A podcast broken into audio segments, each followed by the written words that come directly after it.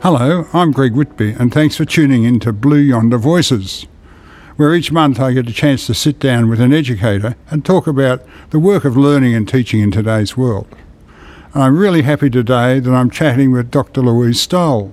Louise is Professor of Professional Learning at the London Centre for Leadership in Learning at University College London's Institute of Education and is an international consultant in this field.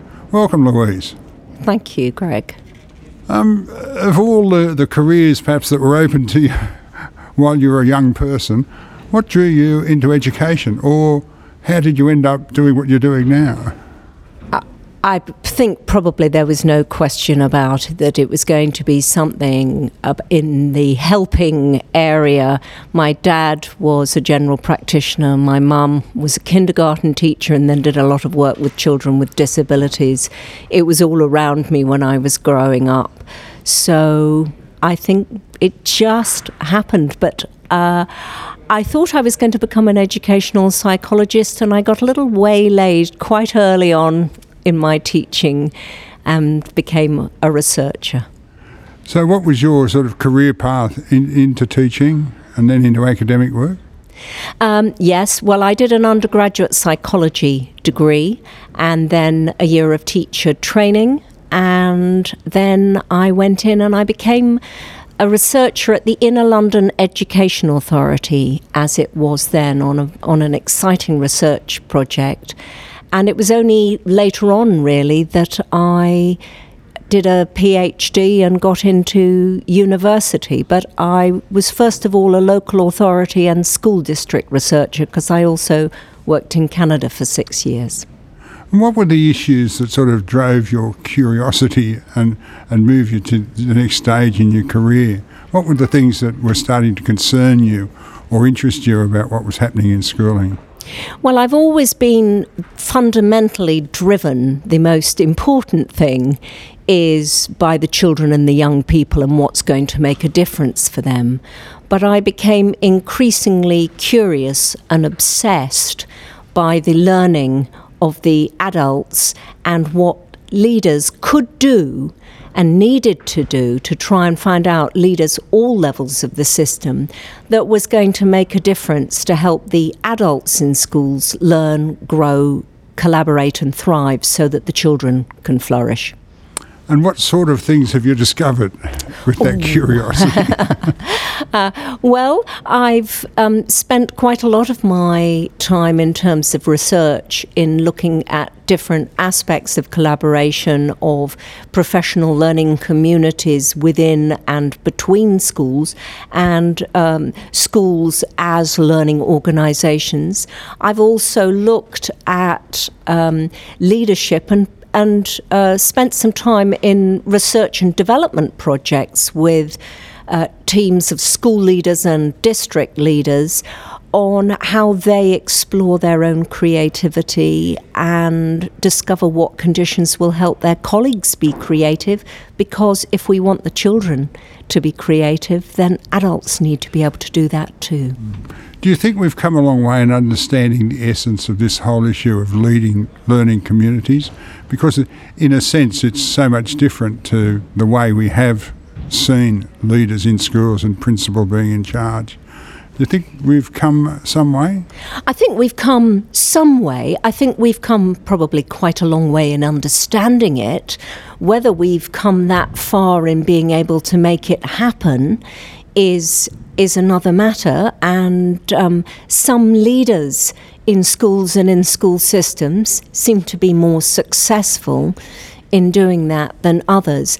But one of the things that excites me uh, is that a lot of academics seem to be exploring this area now. And the more of us that are working to look at this area and hopefully collaborating ourselves as well as collaborating with practitioners to do that, the more we're going to be able to help move it along. Yeah.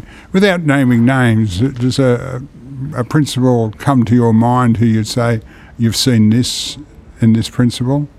Oh well, I c- yes, I can. I can think of um, lots of principals. Um, I'm particularly thinking of ones in England, head teachers, uh, who really have been able to light that spark. And of course, uh, more than anything else, they're modelling collaborative practice, even even in a time when they may feel that uh, schools are competitive. They are, are going beyond that. There's definitely a feeling here in Australia at the moment of principals being under siege and the, the issues of stress and well-being are really coming to the fore. What's your response to that sort of understanding? Um, huge concern. I think I'm very worried uh, about Australia, and I'm very worried. Same thing in England, and I'm worried about teachers who are under pressure and stress and uh, retention and people not wanting to stay in the profession. And I think that's different from a, pa- a, parallel issue, which is that the younger generation is more likely to want to change and move on anyway. And I think that at the very highest levels, uh, governments have to take a very hard and long look at themselves and and what they're doing to put so much pressure on well, the profession. A, that's a perfect segue into the question. If you were suddenly made the Minister for Education, what sort of things would you be attempting to put into place?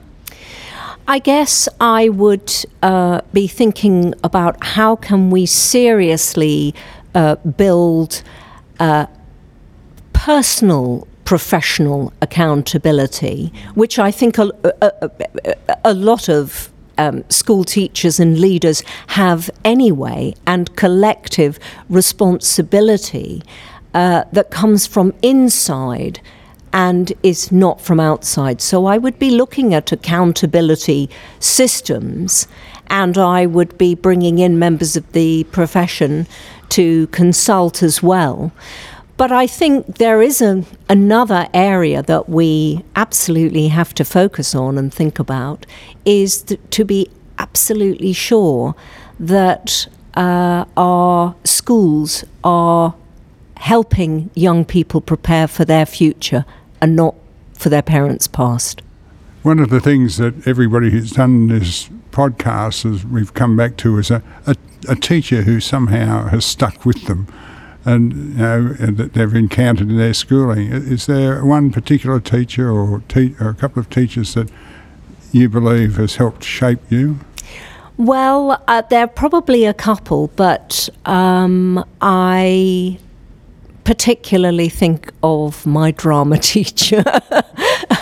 She was extremely helpful in those early days. In fact, she she helped me when I was very young because I had a lisp, and that's why I started working with her. But uh, I think she helped me start to build the confidence to be able to speak out more. Well, I think we're in a good space, and, and um, if we cover those issues that you've been um, turning your mind to, I think it's going to take us into the, in the right. We're heading in the right direction. That's I hope so. well, look, Louise, thank you very much for your time. You can search for this podcast in the series by going to bluyonder.wordpress.com or subscribe to the blog for alerts. These podcasts can also be found on iTunes or via your favourite podcast app. I'm Greg Whitby, and you've been listening to Bluyonder Voices.